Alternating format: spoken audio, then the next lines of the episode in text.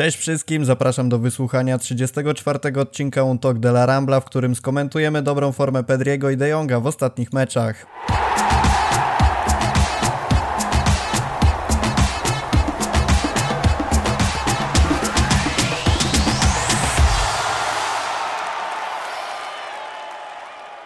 Witamy Was w 2021 roku, od Sylwestra minęło już trochę czasu, dlatego nie będziemy sobie składać życzeń noworocznych, natomiast nigdy nie jest za późno na słowo dziękuję, dlatego wszystkim Wam, którzy byli z nami w 2020 roku, serdecznie dziękujemy za Waszą obecność, mamy nadzieję, że nie zawiedliśmy Waszych oczekiwań co do treści na naszym kanale. Jeżeli jeszcze nie subskrybujecie go, to serdecznie do tego zachęcamy, żeby być na bieżąco z tym, co wrzucamy na kanał. Obiecujemy, że naszych treści będzie jeszcze więcej. Naszym noworocznym przyrzeczeniem, naszą noworoczną obietnicą na pewno nie jest to, żeby spocząć na laurach, dlatego witamy Was i zaczynamy 2021 rok od tego, że Barcelona zaczęła całkiem dobrze grać, trzeba powiedzieć. Na pewno już nie jest na takim poziomie, że chce się wyłączyć telewizor w 15 minucie. Może też nie jest to jeszcze forma taka, żeby marzyć o finale Ligi Mistrzów, ale już na pewno jest coraz lepiej. Niewątpliwie jest to zasługa tego, że wysoką formę zaczęli prezentować dwaj piłkarze kluczowi w szeregach Ronalda Koemana, czyli Pedri i De Jong. I o tym sobie dzisiaj porozmawiamy. Jest ze mną Julia Cicha. Hej. A także Błażej Gwozdowski. Siemanko. Cześć. Zaczniemy może od Pedriego i panie przodem, Julia, czy spodziewałaś się tego, że talent tego chłopaka może aż tak wystrzelić, tym bardziej w sezonie, kiedy nasza inna perełka tak bryluje, mowa tutaj o kontuzjowanym co prawda Ansu Fatim. Nieczęsto zdarza się taki sezon, kiedy dwie tak młode gwiazdy zaczynają prezentować tak wysoki poziom. Nie będę ukrywać, że o Pedrim usłyszałam po raz pierwszy w momencie, kiedy pojawiły się doniesienia o jego potencjalnym sprowadzeniu do Barcelony, bo ani nie oglądam zbytnio Las Palmas, ani Segunda División jednak mi po drodze zbytnio nie jest, także moja wiedza bazowała głównie na tym, co przeczytałam w mediach, a tam doniesienia były raczej w kierunku wypożyczenia latem do innego klubu w celu uzyskania minut, standardowa formułka, która wiemy, że w Barcelonie, mówiąc delikatnie, funkcjonuje słabo.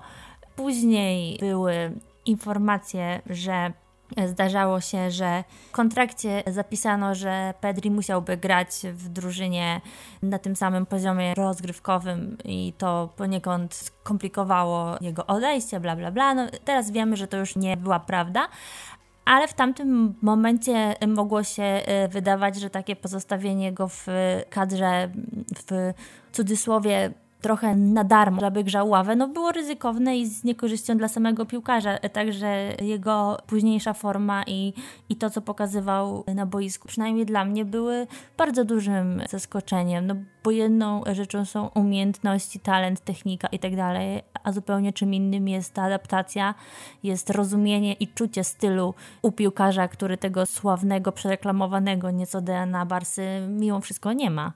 Błażej, zgodzisz się z Julią, że ten rozbłysk talentu Pedriego to coś niespodziewanego? Ja nie miałem żadnych oczekiwań przed tym sezonem, więc trudno mi powiedzieć, czy to mnie zaskoczyło, czy nie. W ogóle mnie zaskoczyło chyba to, że ci młodzi zawodnicy tak dużo minut spędzają na boisku. Tym bardziej jak się dowiedziałem, jakie ustawienie preferuje Ronald Koeman, bo w 4-2-3-1 dla mnie miejsca dla Pedriego nie było. Nie widziałem go kompletnie, bo jedyna pozycja w tym ustawieniu, która wydawała mi się logicznym rozwiązaniem dla młodego Hiszpana, to jest pozycja numer 10, ewentualnie lewe skrzydło, a na lewym skrzydle mamy przecież Coutinho i też gdyby Messi miał grać na prawym skrzydle, to jeszcze dodatkowo Dembele, gdyby był zdrowy, no to też by tę pozycję zajmował. Nie wspominając o Fatim, co do którego może nie byłem taki w 100% przekonany, że on tak dobrze wejdzie w ten sezon, ale po początku sezonu i jego formie to już w ogóle zakładałem, że Pedri nie ma kompletnie szans na grę. Potem ten uraz Fatiego i stopniowo coraz więcej gry Pedriego, no to na pewno było coś, co trudno nazwać normalną sytuacją w takim klubie jak Barcelona. Przy czym ja bym tutaj też zaznaczył, że to nie jest jakaś wybitna gra. To wciąż jeszcze jest daleko do wybitnej gry. Myślę, że tak od 4 spotkań można mówić o jakiejś stabilizacji po zmianie ustawienia na 4-3-3, która się dokonała trochę, myślę, z przymusu. Wcześniej to ja bym nie był taki w 100% przekonany, nie wiem co wy na ten temat sądzicie, czy Pedri faktycznie pokazywał taką jakość, jaka jest w Barcelonie potrzebna, czy może raczej było to takie na bezrybiu i rak ryba, czyli może nie gra fantastycznie, ale na tle tej Barcelony, która co chwila się zacina, jednak pokazuje taki promyk nadziei, który może się rozwinąć z czasem i na którym można budować tą tak coraz lepszą i w konsekwencji taką Barcelonę, która może zdobywać tytuły. Może my sobie troszkę bardziej dodawaliśmy tutaj do formy Pedriego niż ona faktycznie była na takim poziomie. Ja jeszcze dodam tylko słowa Koemana, które nieco potwierdzą to, o czym rozmawiamy i cytując to, co powiedział na konferencji prasowej. Myślę, że nikt nie mógł spodziewać się, że chłopak w jego wieku będzie grał niemal we wszystkich meczach i to poniekąd pokazuje to, jak dużym zaskoczeniem jest to, jak gra Pedri, tak jak mówisz, w sumie od kilku meczów. Odnośnie do tego, na jakiej pozycji on gra i tego, że jego rola nieco się zmieniła po tym, jak Koeman przeszedł na 4-3-3, to mi się kojarzą dwa jego mecze takie bardzo charakterystyczne, bo z jednej strony zagrał fenomenalny mecz przeciwko Juventusowi, gdzie to jak po prostu przekładał Cuadrado, to była istna poezja i zagrał fenomenalne spotkanie.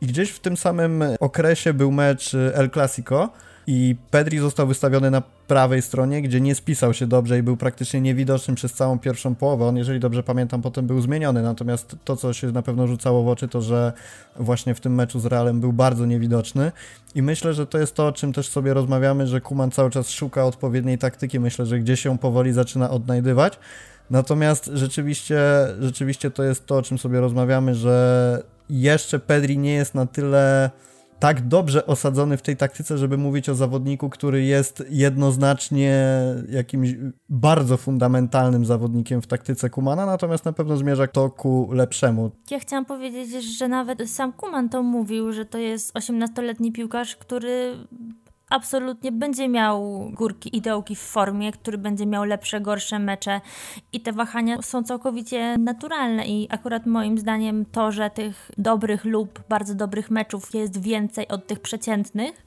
to jest moim zdaniem i tak bardzo duży sukces i z jednej strony zgodzę się z Łażejem, że trochę punkt widzenia zależy od punktu siedzenia, bo kiedy Koeman ma do wyboru wystawić Pedriego, który powiedzmy spisuje się w danym okresie średnio, nie fatalnie, ale też nie rewelacyjnie. I drugiego piłkarza, dajmy na to Coutinho, kiedy był zdrowy, który gra na bardzo podobnym poziomie. Ale to Pedri jest tym 18-letnim młodym talentem, który rozbudza nadzieję i radość wśród kibiców, który raz na jakiś czas odegra piętką perełkę i wszyscy się tym zachwycają, to nawet kiedy wpływ na grę tych dwóch potencjalnych piłkarzy byłby podobny, to w obecnej sytuacji klubu moim zdaniem Koeman prędzej właśnie postawi na Pedriego, powiedzmy tak trochę grając na emocjach fanów. No i z tego wynika choćby statystyka, że Pedri od 14 miesięcy nie zasiadł na ławce w żadnym ligowym meczu, czyli pojawiał się albo od pierwszej minuty, albo wchodził z ławki i tylko raz opuścił mecz i to było zawieszenie za kartki, także w Las Palmas był podstawowym piłkarzem, ale w Barcelonie z tych czy innych powodów też gra praktycznie non-stop. A co ciekawe, w tych meczach Las Palmas nie był też obecny ze względu na to, że był na kadrze, na zgrupowaniu kadry i żadnego z tych meczów ligowych Las Palmas nie wygrało. Były 4 porażki i 1 remis. Natomiast co waszym zdaniem jest kluczowe w tym, że Pedri tak dobrze spisuje się w Barcelonie? Jakie jego umiejętności wypływają na wierzch i są decydujące w tym, że tak dobrze gra? No, moim zdaniem przede wszystkim inteligencja, bo to jest bardzo inteligentny pomocnik, to jest pierwsza rzecz. Druga to, że jest technicznie doskonale wyszkolony, więc nie ma problemu z przeniesieniem tego, co sobie wymyśli na boisko, bo jest duża liczba zawodników, którzy mają z tym problem. A jest Patrz Dembele, a oprócz tego są też zawodnicy, którzy może na treningu są w stanie wyczyniać cuda, ale na boisku już to wygląda zupełnie inaczej, kiedy są kibice. Teraz nawet tych kibiców nie ma, co paradoksalnie może Pedriemu pomagać, bo te mecze wyglądają zupełnie inaczej. Jest mniejsza presja. I nie wiem, co będzie, kiedy ci kibice wrócą. Co prawda, Las Palmas pokazywał, że potrafi grać na wysokim poziomie praktycznie co mecz, ale to jest zupełnie inny poziom rozgrywki. Ja natomiast bym zwrócił tutaj też uwagę na coś innego i odniósł się do tego, co Julka powiedziała, że być może Koeman nawet teraz wystawił Pedriego ze względu na to, żeby zagrać na emocjach, dlatego że Pedri, nawet grając troszkę słabszy mecz, będzie lepiej postrzegany przez kibiców niż na przykład Coutinho, u którego ta kwota, która została za niego zapłacona, zawsze gdzieś tam będzie rozpatrywana wspólnie razem z tym poziomem gry, który on prezentuje. Ja bym się nie zgodził, to znaczy poziom gry Pedriego jest znacznie wyższy niż poziom gry Coutinho również w tym sezonie, dlatego że jeżeli sobie spojrzymy na ich statystyki takie mniej oczywiste, czyli nie będziemy patrzeć na bramki i asysty, to okaże się, że te statystyki Pedriego są dużo lepsze i zacząłbym tu przede wszystkim od pewnej jednej dla mnie szokującej statystyki w tym sezonie, jeśli chodzi w ogóle o Barcelonę Koemana, to jest liczba kluczowych podań. Dlatego, że w obecnym sezonie aż 9 zawodników Barcelony notuje średnio powyżej jednego kluczowego podania na mecz. I nie wiem, czy zdajecie sobie sprawę, ilu to było zawodników w poprzednim sezonie Barcelony. W tym sezonie jest 9, ile było w poprzednim? Ja strzelam, że 5. A Julka, ty co sądzisz? 3, powiedziałabym, że około 3. Dobrze, to trafiłaś, to może dam ci szansę zgadnąć, o kogo chodzi. Wiesz co, trochę mi ułatwia wiedza, że w tym sezonie to są na pierwszych 2 miejscach Messi z Albą, więc stawiałabym tak samo, a ten trzeci... ciężko. Ciężko, ja byłem też zaskoczony, bo to jest Dembele. I w tym sezonie jest podobnie z tym, że Messi i Alba są na 2 pierwszych miejscach, ale oprócz nich mamy jeszcze Pedriego, Roberto, Fatiego, De Jonga, Dembele, Desta i Griezmana. Wszyscy notują powyżej jednego kluczowego podania na mecz, więc to jest coś, co się zmieniło. Tych sytuacji kreuje Barcelona dużo więcej i Pedri znajduje się w czołówce tej statystyki. W tej 9 nie ma Coutinho i to tylko pokazuje, że o ile on potrafi się odnaleźć w tej sytuacji, kiedy tą bramkę trzeba strzelić albo dokładnie podać na gola, o tyle nie ma tej ciągłości w grze. On nie uczestniczy w grze cały czas, a Pedri, nawet jak mu nie idzie, on nie spuszcza głowy, cały czas dąży do tego, żeby się poprawić. I to jest cecha, którą trudno znaleźć u wielu zawodników Barcelony. I mi przed tym podcastem się jedna taka analogia rzuciła, że gdyby to Sergi Roberto w tej chwili wchodził do składu Barcelony w wieku 18 lat i grał tak jak gra Roberto w ostatnich sezonach, to też byśmy byli zachwyceni, bo taka jest prawda. Więc Pedri może wpaść też w taką pułapkę, że jeżeli on nie podniesie tego poziomu wyraźnie, no to po jakimś czasie my do tego przywykniemy, nie będzie wyników i uznamy, że dobra, ale to nie jest poziom Barcelony, więc cały czas ja jestem jeszcze dość spokojny, bo o ile na przykład Ansu Fati zrobił ten krok do przodu w tym sezonie, on już w zeszłym sezonie był dobry, a w tym sezonie był świetny, to znaczy zrobił jeszcze taki bardzo wyraźny krok do przodu, no to tak samo Pedri, jeżeli on chce być tak samo postrzegany przez kibiców, cały czas musi się rozwijać. Moim zdaniem jeszcze nie jest to taki poziom, żebyśmy uznawali go za zawodnika, który jest zaraz za Messim od kilku spotkań. On gra na takim bardzo dobrym poziomie jako środkowy pomocnik, ma bardzo dobre statystyki, uczestniczy w grze defensywnej, czego też nie robi Coutinho, bardzo dużo podań celnych notuje, nie boi się długie podanie rzucić na skrzydło, więc robi wszystko to, co robił kiedyś Iniesta, natomiast znów tutaj jest problem, o którym już mówili trenerzy, brakuje Pedriemu takiej zmiany tempa i tu nawet nie chodzi o zmianę tempa podaniem, ale zmianę tempa wchodzeniem w odpowiednie strefy z piłką. On jeszcze nie ma takiej odwagi, żeby zabrać się z piłką w jakąś wolną strefę. Być może wynika to też z tego, że nie ma takiej pewności w grze z partnerami. Przypomnijmy, że w ustawieniu 4-3-3 on rozegrał do tej pory 4 mecze, 4 równe mecze, w których notował blisko 3 kluczowe podania na mecz. To jest więcej niż Messi w całym sezonie, więc jeżeli on by taką formę utrzymał pod tym względem, no to wtedy faktycznie będziemy mogli mówić o tym, że to jest sezon Pedriego. Ja bym się jeszcze podłączył do tego, co powiedziałeś, bo bardzo ważna rzecz, na którą ja lubię zwrócić uwagę, żeby nie nazywać takich piłkarzy mianem drugiego Iniesty, drugiego Szawiego i tak dalej, bo to jest najczęściej krzywdzące dla tych zawodników. I już ci oddaję, Jula, głos. Nie, no wiadomo, że tak nie można mówić i to takie powtarzanie do znudzenia, że nikt nie będzie drugim Messim i że nie powinno się tak określać poszczególnych piłkarzy jest może i nudne, ale bardzo potrzebne, bo może w końcu trafi do głów co po niektórych genialnych dziennikarzy. Ale ja chciałam zauważyć, że moją główną obawą w kwestii Pedriego jest to, że on może wpaść po jakimś czasie w pewną przewidywalność w swoich zagraniach, bo on jest teraz bardzo kreatywny i bardzo dobrze myśli, tak jak wspomniałeś, Błażej, i widać, że jest inteligentny, on widzi te korytarze, którymi potencjalnie piłka może pójść i widzi też ruchy kolegów, tylko obawiam się i w tym jest też spora rola trenera, żeby on nie wypracował sobie 3-4 schematów typu Alba wrzuca do Messiego z lewej strony, no bo to akurat okej, to jak na rzecz, która jest przewidywalna w 100% działa zdumiewająco często, ale Pedriego taka przewidywalność mogłaby zgubić. A jeszcze w kwestii Coutinho chciałam dodać, że to moje porównanie nie dotyczyło raczej porównania ich obecnej formy, tylko to było bardziej hipotetyczne, czyli że gdyby grali na takim samym poziomie, to moim zdaniem prędzej grałby Pedri. Ale i tak jest kontuzjowany Coutinho, więc...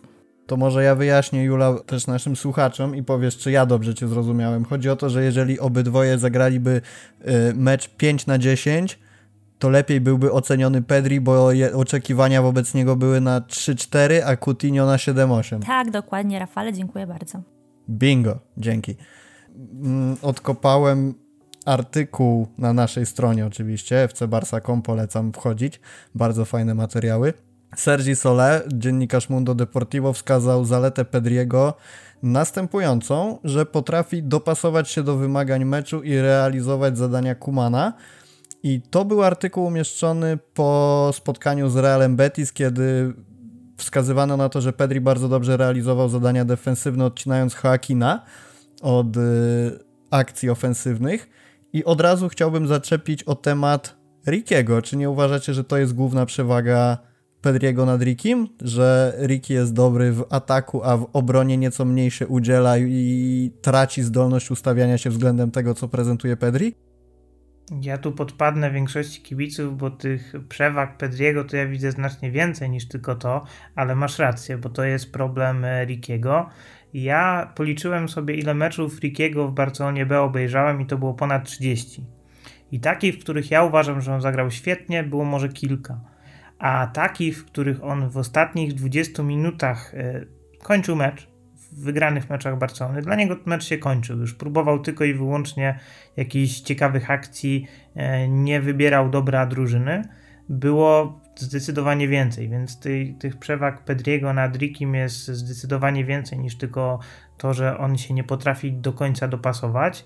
Na pewno skala kreatywności, jaką ma Riki, jest dużo większa moim zdaniem niż w przypadku Pedriego, co być może wynika też ze sposobu gry, dlatego że Pedri jest trochę pod względem intensywności jak Fede Valverde w Realu, to znaczy jak on zaczyna biegać, to kończy jak sędzia zagwizdże po raz ostatni i nie ma momentu, w którym on się zatrzymuje. A Riki jest zawodnikiem, który co chwila staje, rozgląda się, patrzy, co mógłby z tą piłką zrobić. To są zupełnie inni zawodnicy i w tej chwili w Barcelonie robi się miejsce dla Rikiego moim zdaniem, bo w ustawieniu 4-3-3 można go próbować, ale ja bym przestrzegał wszystkich przed tym, że akurat jeżeli on dostanie tych kilka spotkań w większym wymiarze, a zakładam, że pomimo jakiejś tam nawet niechęci Koemana w Copa del Rey on zagra i to zagra od pierwszej minuty, to dopiero wtedy zobaczymy, co tak naprawdę Riki jest w stanie pokazać w przekroju 90 minut w meczu, w którym ta motywacja powinna już wychodzić tylko i wyłącznie od niego, bo to nie będzie motywacja przeciwnikiem. I wtedy dopiero zobaczymy, co widzi faktycznie Ronald Koeman na treningach, bo to będzie coś w rodzaju takiego bardziej intensywnego treningu. Riki będzie musiał wyjść na boisku wystarczająco napompowano, żeby drużynę trzecioligową po prostu rozjechać, bo on powinien ją rozjechać, mając odpowiednich partnerów w Barcelonie. Będziemy wtedy wiedzieć, jaki jest poziom, który on jest w stanie zaprezentować. Natomiast odnośnie jeszcze Pedriego, bo Julka tam wspomniała o tym, że porównywanie do zawodników, zresztą ty też, jest szkodliwe. Moim zdaniem najbardziej szkodliwe jest to, że to porównanie zawsze jest bardziej, szukamy podobieństw, ewentualnie jakichś braków względem tego zawodnika, do którego go porównujemy. A moim zdaniem już teraz widać, że Pedri pewnymi cechami wręcz przerasta Iniestę, dlatego że nie sądzę, żeby Iniesta był w stanie tak często dochodzić do sytuacji strzeleckich kiedykolwiek, zresztą tego tak dużo nie było, a już na pewno nie strzelać bramki w takich dość niecodziennych sytuacjach, w jakich się to głową zdarzało choćby. Faktycznie Pedriemu, więc moim zdaniem jest to piłkarz inny, bardziej nowoczesny, który może w zupełnie inny sposób grać, a mimo to zachowywać tą ciągłość, którą gwarantował Iniesta, więc podobieństwa owszem jakieś są, my tych podobieństw szukamy, bo on teraz zaczyna grać na tej samej pozycji, więc tym bardziej staje się to dla nas naturalne, ale jest to dużo bardziej nowoczesny zawodnik. W defensywie wciąż od Iniesty gorszy, bo moim zdaniem Iniesta był świetny w defensywie, bardzo taki intensywny w atakowaniu przeciwnika, ale jest szansa, że z czasem nabierze takiej pewności siebie, większego przekonania, kiedy można wchodzić bardziej odważnie, a kiedy lepiej to w danej sytuacji takie wejście odpuścić. Więc tutaj bym się skłaniał ku temu, żeby zauważać zarówno te cechy pozytywne, jak i te negatywne i jednocześnie wtedy te porównania mają jeszcze jakiś sens. To jeszcze jeden punkt, który chciałem z wami poruszyć odnośnie do Pedriego. Zanotowałem sobie go bardzo ładnie i jestem poniekąd dumny, dlatego go przeczytam bardzo dokładnie. To, że gra z Messim, a nie gra do Messiego na siłę. Nie wiem, czy zwróciliście na to uwagę, pewnie zwróciliście, że większość naszych piłkarzy w jakichś kryzysowych sytuacjach, też nawet w bardzo prostych sytuacjach, oddaje piłkę Messiemu, czekając na jego decyzję, a Pedri jest taki, że bardzo łatwo przychodzi mu rozgrywanie z Messim, szybka wymiana piłki i tego typu rzeczy. I czy to nie jest też jego główna zaleta, która teraz nam się przejawia w tych meczach? To jest to samo zresztą, co pokazuje Fati. Brak jakiegokolwiek strachu, że Messi pokręci głową i stwierdzi nie, młody, to nie było dobre zagranie.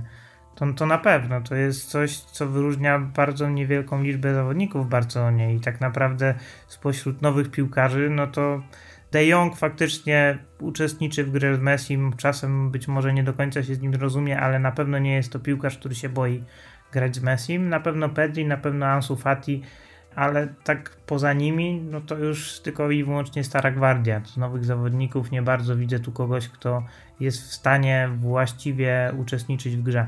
I druga rzecz, która moim zdaniem jest tutaj kluczowa do gry z Messim, Pedri rozumie bardzo dobrze, co powinien zrobić, kiedy Messi przemieszcza się między sektorami na boisku, bo niektórzy zawodnicy kompletnie tego nie rozumieją, a w ustawieniu 4-2-3-1 ja miałem wrażenie, że straszny problem z tym ma De Jong, dlatego że w ustawieniu 4-2-3-1 bardzo często Messi schodził na pozycję De Jonga i De Jong powinien od razu uciekać, pokazywać się gdzieś albo na skrzydle, albo przechodzić do przodu, a De Jong tego kompletnie nie rozumiał, nie był w stanie we właściwym momencie zareagować. Po przejściu na ustawienie 4-3-3, kiedy De Jong został przesunięty odrobinę wyżej i nie ma aż tak częstej kolizji, jest taka konsekwencja naturalna, że jak Messi idzie bardziej do przodu, no to De Jong idzie jeszcze bardziej do przodu. Teraz wygląda to dużo lepiej, natomiast jeśli chodzi o Pedriego, kiedy on grał na skrzydle, na lewym skrzydle, on radził sobie nieźle, ale pokazywał zupełnie inne atuty, to znaczy sporo dryblował, miał mniej kluczowych podań, więcej strzałów, tak? Mniej akcji defensywnych, był takim przyzwoitym, powiedzmy sobie, skrzydłowym, gdybyśmy mieli go oceniać i decydować, czy on ma zostać w Barcelonie, czy nie, na tej konkretnej pozycji, to powiedzielibyśmy sobie, że okej, może zostać, jak kupimy lepszego skrzydłowego. Ale jak został cofnięty na pomocnika i teraz może się przemieszczać faktycznie z piłką między sektorami, czyli ma miejsce, żeby ruszyć z piłką i to nie jest bieg w kierunku linii końcowej i dośrodkowanie, bądź też zejście do pola karnego, gdzie zawsze jest gąszcz zawodników, to on czuje się z tym dobrze. On ma tą cechę, którą miał Rakitic i potrafi we właściwym momencie przejść z piłką między sektorami i zrobić ruch w szeregach przeciwnika, który dostrzega Messi i od razu wchodzi w te sektory, które się zwolniły. I w ten sposób napędza się grę. Jak dodamy do tego Dembele, który odzyskał formę, który od razu, czy to mu pokaże Messi, czy on sam zauważy, że się zwolniło miejsce dzięki tym ruchom Pedriego i Messiego na skrzydle, to zazębia się akcja. Dodamy jeszcze Albę i dzięki temu w tych ostatnich meczach to zaczyna dużo lepiej wyglądać, ale faktycznie Pedri jest jednym z być może tylko 3 młodych zawodników, którzy potrafią grać z Messim obok De Jonga i Fatiego. Julia, chcesz coś dodać odnośnie do porozumienia Pedriego z Messim? Tak, no to jest właśnie bardzo ciekawe, co Błażej powiedział, bo nie patrzyłam na to aż tak do tej pory, a rzeczywiście w tym jest sporo racji, bo też trzeba zauważyć, że nawet w meczach tych takich, nazwijmy to, mniej udanych, w których graliśmy 3, 4, 5 dziesiątkami, jak to Kuman powiedział, że się nie da, no ale potem okazywało się, że jednak się da, to tymi dublującymi się dziesiątkami w jednym etapie meczu, w jednej akcji nie byli raczej Messi z Pedrim. Oni bardzo ładnie umieli się tymi pozycjami wymieniać, a Pedri poniekąd właśnie wie, gdzie powinien się przemieścić w momencie, kiedy Messi schodzi do środka, bo to jest raczej sytuacja, gdzie właśnie Pedri gra na tej mediapuncie, a Messi nieco bardziej z boku. Zamykamy powoli temat Pedriego w takim razie i płynnie przechodzimy do naszego drugiego zawodnika, którego weźmiemy dzisiaj pod lupę. Błażej już nieco uchylił rąbka tajemnicy dobrej formy De Jonga, że wynika to ze zmiany pozycji. Czy waszym zdaniem jest to główny powód, czy jeszcze coś się na to składa? No bo o ile o Pedri możemy powiedzieć, że nikt nie był do końca pewny jego umiejętności po przyjściu do Barcelony właśnie ze względu na wiek, ze względu na to, że nigdy nie był testowany na tak wysokim poziomie rozgrywkowym, o tyle o De Jongu mówiliśmy od początku jako zawodniku, który z miejsca ma wskoczyć do pierwszego składu, który ma być fundamentem tej nowej Barcelony. Gdzieś się pojawiały takie głosy nawet. I nagle okazało się, że De Jong przez bardzo długi czas nie mógł wskoczyć na swój poziom, który prezentował jeszcze w Ajaxie. Teraz wydaje się, że powoli tę formę odzyskuje i moje pytanie do was, zmiana pozycji czy coś jeszcze? Może wreszcie jakaś magiczna ręka Kumana zaczyna na niego działać? Zmiana pozycji przede wszystkim, ale nie tylko. Też mam wrażenie, że fizycznie lepiej wygląda niż do tej pory. Może potrzebował trochę więcej czasu, trudno mi powiedzieć, może za dużo meczów, bo zdecydowanie jest w trójce zawodników z największą liczbą minut, więc może miał chwilowy spadek formy fizycznej, co się nałożyło też z eksperymentami w ustawieniu i stąd były jakieś problemy, ale przede wszystkim zmiana ustawienia. De Jong to w ogóle jest chyba jedyny obok Pedriego pomocnik Barcelony, który radzi sobie z grą przed piłką, to znaczy nie czuje się niekomfortowo wtedy, kiedy nie widzi piłki, kiedy jest plecami do tej piłki ustawionym. Po prostu wie, co ma zrobić, gdzie się przemieścić, stąd m.in. te jego bramki po dośrodkowaniach z narożnika pola karnego, na przykład Messiego, tak? No, bo tą bramkę strzelił właśnie dlatego, że on się czuje w tym komfortowo. Poza Pedrim i De Jongiem nikt chyba inny z zawodników Barcelony nie czuje się w tym dobrze. Natomiast gra na pozycji pivota to jest zaprzeczenie tej cechy, to znaczy grając na pozycji pivota ty zawsze musisz widzieć piłkę i zawsze musisz tą piłkę kontrolować. Co prawda Koeman mówił, że okej, to jest najlepsza pozycja dla De Jonga, ale pewnie miał na myśli to, że w takim jego idealnym ustawieniu De Jong ma możliwość wyjścia z piłką odważnie do przodu, przemieszczenia się między 2 strefami i pociągnięcia akcji ofensywnej. Natomiast w Barcelonie mu to średnio wychodziło z tego względu, że opuszczając strefę i tracąc piłkę kilka razy, faktycznie to na początku sezonu się zdarzało, zostawiał Busquetsa, który ma pewnie niedostatki fizyczne zdecydowanie już w tym sezonie, samego, bez wsparcia i pojawiały się sytuacje bramkowe. I on, wiedząc, że podejmuje takie ryzyko, nie czuł się tak pewnie w tych akcjach i to też powodowało jakieś problemy. Natomiast zmiana ustawienia na 4-3-3 dała mu więcej swobody z tego względu, że jasne jest, że kiedy jeden z bocznych pomocników środkowych się porusza do przodu, to drugi musi zachować troszkę więcej wstrzemięźliwości i pilnować swojej pozycji. I w ten sposób Busquets tak naprawdę dużo rzadziej zostaje sam i De Jong może sobie odważniej wychodzić do przodu i także uczestniczyć w grze, bo liczba podań, które wymienia, wciąż jest bardzo duża.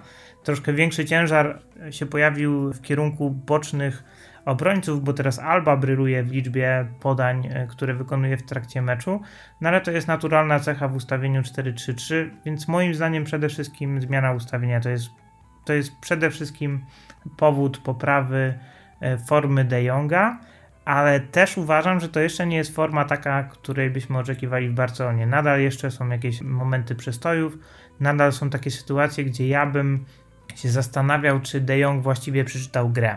Czy nie można było tego zagrać lepiej, ale to dotyczy w większości zawodników Barcelony, dlatego że 4 mecze w tym ustawieniu to jest zdecydowanie za mało, żeby faktycznie wycisnąć z tego wszystko. Stąd tak bardzo się cieszę, że już teraz tyle okazji tworzy Barcelona w tym ustawieniu, bo kiedy Dembele zacznie rozumieć schematy, miejmy nadzieję, że żaden uraz się mu nie przypałęta, to wtedy to będzie wyglądało naprawdę bardzo fajnie, już nie mówiąc o tym, co będzie, kiedy Fati wróci do tego składu. A nasza pani redaktor naczelna co uważa za główną przyczynę poprawy formy De Jonga? Przede wszystkim uważa, że ta cała sytuacja była bardzo ironiczna, ponieważ Koeman przyszedł do Barcelony z tym swoim 4-2-3-1 z Ajaxu, z reprezentacji Holandii, czyli z ustawieniem, które było w teorii skrojone pod De Jonga idealnie i on miał sobie w tym radzić świetnie, a właśnie tak jak zauważył Błażej, wydaje mi się, że głównym problemem De Jonga na piwocie było to, że miał jako partnera Busquetsa, który w tym sezonie w ataku radzi sobie całkiem nieźle, no ale w obronie ma bardzo duże tyły, więc nawet to by mogło działać, gdyby partnerem De Jonga na piwocie był drugi De Jong. I jeden by był bardziej ofensywnie, a drugi bardziej defensywnie usposobiony i myślę, że taki eksperyment by funkcjonował o wiele lepiej. A w 4-3-3 tak, zdecydowanie widać właśnie, że Koeman stara się zachęcić Frankiego do ataku. On sam, chyba to nie jest jego ulubiony element gry, ale sam też już wspominał za czasów Valverde, że powinien bardziej angażować się w akcje ofensywne i że właśnie tego od niego chciał trener, ponieważ szkoda byłoby zmarnować potencjał, który on ma w tym aspekcie. I też myślę, że nie sposób nie wspomnieć, że jego celność podań to jest na poziomie 91 albo nawet 92%. To jest bardzo dużo. Tu raczej pokusiłabym się o stwierdzenie, że w 4-3-3 ona jednak będzie nieco niższa, no bo i ciężar gry jest bardziej przesunięty w jego strefie do przodu, a i ma większe zabezpieczenia z tyłu, więc może sobie pozwolić na potencjalne błędy. Więc tak, to zmiana ustawienia zdecydowanie. I nawet zastanowiłabym się, czy właśnie De Jong nie był jednym z kilku, powiedzmy, 3 głównych powodów, dla których Koeman w końcu zdecydował się powrócić do tego klasycznego ustawienia Barcelony. Ja jeszcze dodam tylko tyle, że ten wysoki odsetek celnych podań jest od wartości rzędu 70-80 podań. Błażej, popraw mnie jak się mylę oczywiście, ale tak, to jest taka liczba podań. Mi tylko jeszcze przyszło do głowy jedna rzecz, że ja nie wiem, czy to był powód faktycznie zmiany ustawienia, znalezienie lepszej pozycji dla faktycznie De Jonga. Bardziej bym się skłaniał ku temu, że problemy Coutinho i brak logicznego ustawienia w tym 4-2-3-1, brak tego lewego skrzydłowego, który by właściwie zamykał ten sektor i współpracował dobrze z Leo Messim, to był kłopot. I też chyba zauważył Koeman w kilku poprzednich meczach, że nawet cofając na pozycję lewego pomocnika Pedriego, tak jak to było na przykład w meczu z Realem Betis, faktycznie cofnięty na pozycję lewego pomocnika w ustawieniu wtedy bodaj 4-1-4-1, nawet takie ustawienie spróbował Koeman, chociaż oczywiście to jest kwestia umowna, bo ona się w trakcie meczu zmieniało.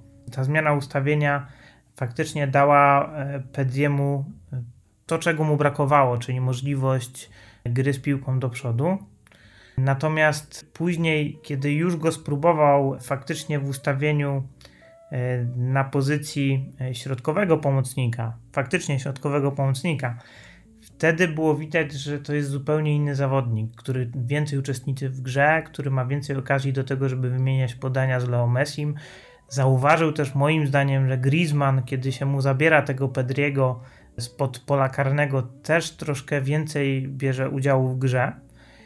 I wszystko zaczęło się składać do kupy. Tak naprawdę najwięcej na tej zmianie ustawienia chyba Martin Braithwaite stracił, bo on w tym ustawieniu 4-3-3, gdzie Messi w tym ustawieniu chyba i tak najlepiej się czuje na pozycji fałszywego napastnika, on jakby miał problem, bo musiał więcej pracować na skrzydle, bo w ustawieniu 4-3-3 niestety, ale skrajny napastnik ma swoje obowiązki na skrzydle również, to nie jest jakieś ustawienie, które zwalnia skrzydłowego z gry w defensywie, jako i dziewiątka w ustawieniu 4-2-3-1 głównie zostawał mu pressing i to chyba było decydujące. Na to się kilka czynników złożyło, że Koeman ostatecznie zdecydował się zmienić to ustawienie, przy czym nie jestem taki w 100% przekonany, że to już na stałe. Moim zdaniem jeszcze mogą być takie sytuacje, w którym ustawienie 4-2-3-1 wróci do łask, bo Koeman uzna w swoim jakimś tam pomyśle, że na danego przeciwnika jest to po prostu lepsze rozwiązanie. Mam nadzieję, że to będą faktycznie udane eksperymenty, bo w tym sezonie, kiedy już Koeman starał się eksperymentować, to w powiedzmy 80% przypadków kończyło się to źle, najczęściej powrotem po 45 minutach do planu, który był najbardziej przewidywalny również dla nas. Ja też mam takie wrażenie, że analizując grę De Jonga i porównując ją do tego, co się działo w Ajaxie, często zapominamy o tym, jak drużyny grają przeciwko Barcelonie. I co mam na myśli? To, że przeciwko Ajaxowi, ja też nie oglądałem tych meczów jakoś bardzo dużo Ajaxu, więc nie chcę tutaj wychodzić na eksperta od Ligi Holenderskiej, bo zaraz mnie ktoś na pewno poprawi i zweryfikuje. Natomiast na tyle, ile oglądałem te mecze, to mam wrażenie, że drużyny przeciwko Ajaxowi grały zdecydowanie wyżej niż grają przeciwko Barcelonie i przez to też De Jong traci swój jeden z głównych atutów grając w Barcelonie, to znaczy to, że to wyjście z piłką, bo teraz w momencie, jeżeli przeciwnik atakuje drużynę Ajaxu, przypuśćmy na 40 metrze od swojej bramki, 50-60 wysokim pressingiem, to De Jong automatycznie ma to pole, w którym może pokazać się z dobrym wyjściem z piłką. Natomiast w Barcelonie, jeżeli przeciwnik czeka na tym 30 metrze czy tuż przed polem karnym, to po prostu De Jong dochodząc do 30 metra, że tak powiem, na spokojnie, gra jednocześnie mniej efektownie. Nie wiem, czy się ze mną zgodzicie. I jedno i drugie można powiedzieć, nie? I efektywnie, i efektownie. W wywiadzie, który się ukazał na łamach FC Barca.com, De Jong powiedział, że najwięcej Barcelona zyskała na tym, że pojawiła się płynność w grze. I ta płynność to jest coś, do czego De Jong był w Ajaxie przyzwyczajony. Ajax grał bardzo płynnie. Te podania, celność podań w ogóle wszystkich zawodników Ajaxu była bardzo wysoka. Także to jest coś, co też troszkę napędziło De Jonga, bo jeżeli to wszystko nabiera odpowiedniego tempa, kiedy te podania są wymieniane maksymalnie na dwa kontakty, to jest gra, do której on jest przyzwyczajony, a kiedy on ma te momenty zawieszenia, bo na przykład Coutinho sobie tą piłeczkę zatrzyma, potoczy, rozejrzy się, a De Jong nagle znajduje się w strefie powiedzmy numer 10, no to on nie wie, co ma dalej z tym zrobić, nie wie, czy ma wrócić, nie wie, czy ma pójść do przodu. Natomiast kiedy akcja nabiera właściwego tempa, on bazuje na swojej intuicji, wchodzi w pole karne i okazuje się, że piłka spada mu pod nogi. To jest coś, czego nie było wcześniej, czyli brak tej płynności na pewno De Jonga bardzo ograniczał. Są zawodnicy, którzy tego potrzebują. Potrzebuje tego zwłaszcza Messi i to jest drugi zawodnik, który na tej płynności najwięcej zyskał. Dlatego, że kiedy ta piłka cały czas krąży między zawodnikami Barcelony, to Messi czuje się jak ryba w wodzie, a kiedy on musi po nią wracać do środkowej strefy, czy nawet tam przed własną szesnastkę, żeby ją wprowadzać do gry, no to Barcelona na tym cierpi, Messi na tym cierpi i kończy się to zwykle problemami, jakąś powiedzmy sobie grą taką toporną, przy której nieraz zdarzało nam się zasypiać. To w takim razie ostatnia rzecz, o jaką chciałbym was zapytać. Kto powinien być partnerem De Jonga w pomocy? Bo narzekamy z automatu w tym sezonie na Busquetsa. Wiem, Błażej, że ty jesteś jednak mimo wszystko obrońcą tego zawodnika i jestem ciekawy, czy twoim zdaniem mimo wszystko ta pomoc z Busquetsem i De Jongiem wygląda najlepiej, bo od razu nawiążę do tego, co pojawiało się w dyskusjach na Rambli. Pojedyncze były to głosy, ale jednak się pojawiały, że zamiast Busquetsa na pozycji defensywnego pomocnika można by spróbować Oskara Minguezę. No ja Oskara Minguezę oglądałem w Barcelonie B bardzo często i mam o nim swoje zdanie. Jest to zawodnik, który nader często traci koncentrację podczas meczów, również na poziomie Segunda B, więc ja akurat bym go na pozycję defensywnego pomocnika nie wysyłał. Uważam, że najlepszym ustawieniem Barcelony wciąż jest ustawienie z Busquetsem na defensywnym pomocniku i przesuniętym De Jongiem troszkę wyżej, ale w ustawieniu 4-3-3 już nie będę taki radykalny, bo w ustawieniu 4-2-3-1 ja kompletnie nie wyobrażałem sobie, żeby nie grał Busquets, dlatego że w tym ustawieniu na pozycji defensywnego pomocnika potrzebny jest piłkarz w Barcelonie, który będzie oddawał szybko piłkę. I jak sobie na spokojnie obejrzycie większość spotkań Barcelony z tego sezonu, to powinniście zauważyć, że to jest olbrzymia różnica, co robi Busquets, jak dostaje piłkę i ma możliwość odegrania, a co robi na przykład Pjanic. I to jest coś, co jest dla mnie ważniejsze nawet niż te błędy Busquetsa w defensywie. Bo te błędy to jest konsekwencja jakiegoś tam, powiedzmy, złapania Barcelony w pewnej dezorganizacji najczęściej, czyli mamy sytuację, w której Busquets ma obowiązek wypełnić strefę, którą opuścił na przykład De Jong i z uwagi na swoje braki szybkościowe nie ma szans, żeby to zrobić i Barcelona za to wysoką cenę zwykle płaci. Albo jest jakiś faul na żółtą kartkę, albo idzie akcja, po której jest sytuacja bramkowa. Już pomijam fakt, że wyjątkowo często te akcje bramkowe kończą się faktycznie golami w tym sezonie Barcelony. Więc to jest na pewno przy ustawieniu 4-2-3-1 ja sobie nie wyobrażam, żeby było inaczej. Natomiast jeżeli gramy 4-3-3 i mamy Pedriego, który sobie dobrze radzi z rozgrywaniem piłki, mamy De Jonga, który sobie dobrze radzi z tym rozgrywaniem piłki, w środku pola mamy Messiego, który jest przed nimi, to ustawienie na pozycji defensywnego pomocnika nawet De Jonga, czyli wycofanie go na pozycję defensywnego pomocnika i wprowadzenie na przykład Rikiego na pozycję bardziej ofensywnego pomocnika w meczach z takimi bardziej defensywnymi drużynami jest moim zdaniem rozwiązaniem, które można przetestować. Tak samo ustawienie Pjanicia na pozycji defensywnego pomocnika, a De Jonga wyżej w ustawieniu 4-3-3 jest dla mnie możliwe do zaakceptowania takie ustawienie. Moim zdaniem to może zagrać. Natomiast 4-2-3-1, jak oglądałem te pierwsze spotkania i również spotkania bez Busquetsa, bo jak sobie przeanalizujecie, to w tym sezonie Barcelona w ustawieniu 4-2-3-1 nie zagrała chyba jednego dobrego meczu bez Busquetsa. Więc to jest kłopot z samej płynności w grze. Busquets jest potrzebny, żeby ją Barcelona mogła zachować, zwłaszcza w ustawieniu 4-2-3-1. W ustawieniu 4-3-3 to do końca nie wiem. Mam nadzieję, że nie, dlatego że będąc całkowicie, bym powiedział, może nie całkowicie, możliwie obiektywnym, to powinien być ostatni sezon Busquetsa w Barcelonie. Jeżeli nie w ogóle, to na pewno jako podstawowego zawodnika. Dlatego że Busquets w tej chwili stracił niektóre ze swoich zalet. Akurat szybkość nie była jego zaletą nigdy, natomiast pojawiła się u niego trudność z wytrzymaniem, bym powiedział, całego meczu na pełnej koncentracji. On miał to na początku swojej kariery i teraz mu się to powtarza. Być może to wynika z tych kilometrów, które on w czasie większości meczów przebiega, bo zawsze jest w czołówce zawodników, którzy mają tam po 11-12 kilometrów przebiegnięte.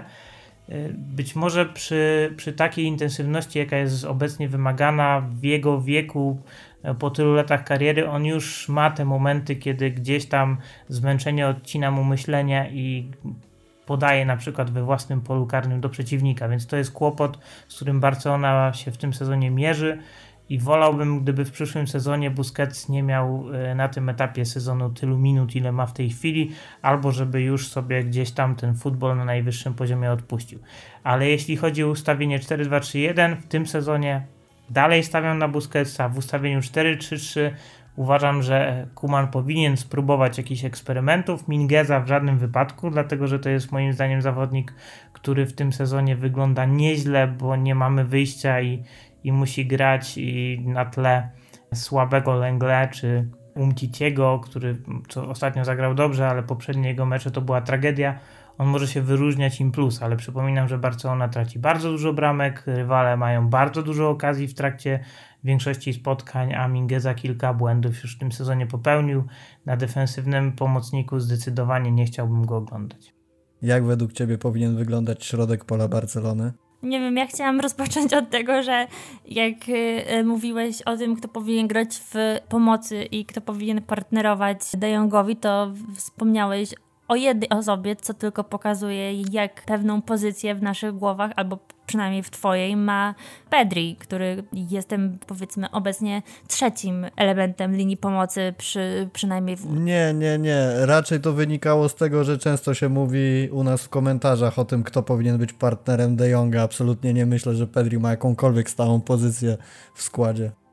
No ale partner De Jonga to raczej tylko w parze pivotów by mógł być i tam no trochę to słabo zabrzmi, ale czy zagra Busquets, czy zagra Pjanic, to trochę na jedno wyjdzie, ale jednak tu zgodziłabym się z Błażejem, że wskazanie jest na Busquetsa, który może i zrobi ze 2-3 wtopy, ale częściowo zrównoważy je też dobrymi zagraniami, a Pjanic póki co jest po prostu bardzo bezbarwny. Mimo, że jest w czołówce celności podań, tam ma chyba z 92% albo nawet trochę ponad, to nie są podania, które zbyt wiele wnoszą. A w 4-3-3 myślę, że można by ewentualnie popróbować. Raczej punktem wyjścia, co było widać w ostatnich 2 meczach, będzie Busquets, Pedri, De Jong, przynajmniej w teorii, ale Busquetsa tak, będzie można zmieniać, a wręcz trzeba będzie zmieniać, ponieważ jego wiek, kanciastość i nie najlepsze warunki i forma fizyczna sprawiają, że trzeba tutaj szykować jakąś zmianę. Być może można by tutaj wstawić Rikiego i wtedy ograniczyć De Jonga do roli bardziej defensywnego pomocnika, tylko to też raczej na rywala o konkretnym usposobieniu, ponieważ mogłoby to być trochę odbijanie się od ściany w niektórych przypadkach. A tak, to kogo my tam jeszcze mamy? Alenia odszedł na wypożyczenie. Mateusz Fernandez, anegdota powiedzmy. A tak to nie za wiele. Jak zapomniałam o kimś, to znaczy, że niespecjalnie liczy się w planach Kumana, w planach Barcelony i w mojej głowie, także póki co może skupmy się na unikaniu kontuzji i dograniu ustawienia, które wydaje się póki co funkcjonuje. No jeszcze jest jeden zawodnik, który może wymusić reakcję Koemana, bo Alex Collado w Barcelonie gra teraz pierwsze skrzypce w rezerwach i tak na mój gust to z tym poziomem, który on w tej chwili prezentuje w rezerwach, on powinien dostać szansę debiutu w Copa del Rey. Obawiam się, że raczej będzie to na skrzydle, to nie jest dla niego idealna pozycja, idealna byłaby w środku pola, ale jeżeli zagra w środku pola, to moim zdaniem to może być początek końca Rikiego w ogóle w Barcelonie, bo jeżeli on by zagrał na wyższym poziomie, no to wtedy Koeman będzie miał jakby wolną drogę do tego, żeby powiedzieć, że no niestety chłopaku, ale twój kolega wchodzi i od razu gra lepiej, tak? Więc może się zastanów nad tym, czy to upieranie się i pozostanie w Barcelonie było najlepszym rozwiązaniem. To jest jedna rzecz. A odnośnie pozycji defensywnego pomocnika, a bardziej defensywny pomocnik, to niekoniecznie to samo co pivot, bo pivot to jest po prostu cofnięty pomocnik, który więcej rozgrywa. Defensywny pomocnik to coś powiedzmy takiego jak Casemiro. My takiego zawodnika w zasadzie od dawna już w składzie nie mieliśmy, ale jeżeli mielibyśmy patrzeć na tą pozycję z perspektywy takiego cofniętego rozgrywającego z zadaniami defensywnymi, to Jandro Rejana w Barcelonie B też moim zdaniem jest piłkarzem, który mógłby urosnąć do poziomu pierwszej Barcelony, ale to jeszcze nie jest ten moment. A tak poza tym faktycznie takich piłkarzy akurat o takim profilu, jakiego wymaga Barcelona, po prostu nie ma. Tym bardziej nie ma zawodników, którzy będą też co któryś pojedynek główkowy wygrywać, a Busquets jakkolwiek skuteczność w tych pojedynkach ma dość mizerną, to jednak kilka z nich zawsze wygra w sezonie.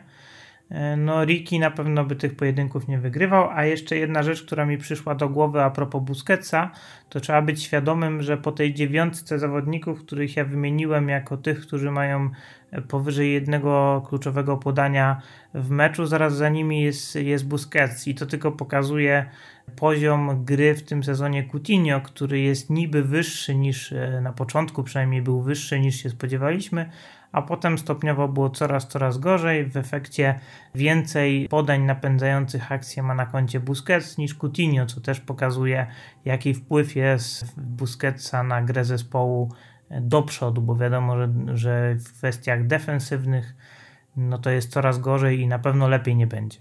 Czyli krótkim słowem podsumowania, doskonały Pedri, doskonały De Jong i doskonała analiza ze strony dzisiejszych uczestników podcastu. Mam nadzieję, że wyciągniecie z tego podcastu wszystko co najlepsze, bo tak długiej analizy i tak obszernej, przede wszystkim dokładnej analizy gry dwóch zawodników nawet ja się nie spodziewałem. Wielkie dzięki dla dzisiejszych gości, czyli gości jak gości, no jesteście u siebie tak naprawdę. Błażej Gwozdowski. Dzięki. I Julia Cicha również była z nami, dzięki. Przeżyliśmy, dzięki. Sprawdzajcie nasz kanał, jeżeli jesteście ciekawi, co powiedział Damian Kondzior o grzewej barze i prezentach dla bramkarzy z okazji pobicia rekordu przez Messiego oraz wielu innych rzeczach. Wszystko znajdziecie u nas na kanale. Subskrybujcie, łapki w górę, nie zapomnijcie dać znać w komentarzach, co sądzicie o dzisiejszym nagraniu. Hashtag #UTDelaRambla ciągle działa, także czekamy na wasze wpisy. I do usłyszenia w kolejnym 35. odcinku. Do usłyszenia, na razie.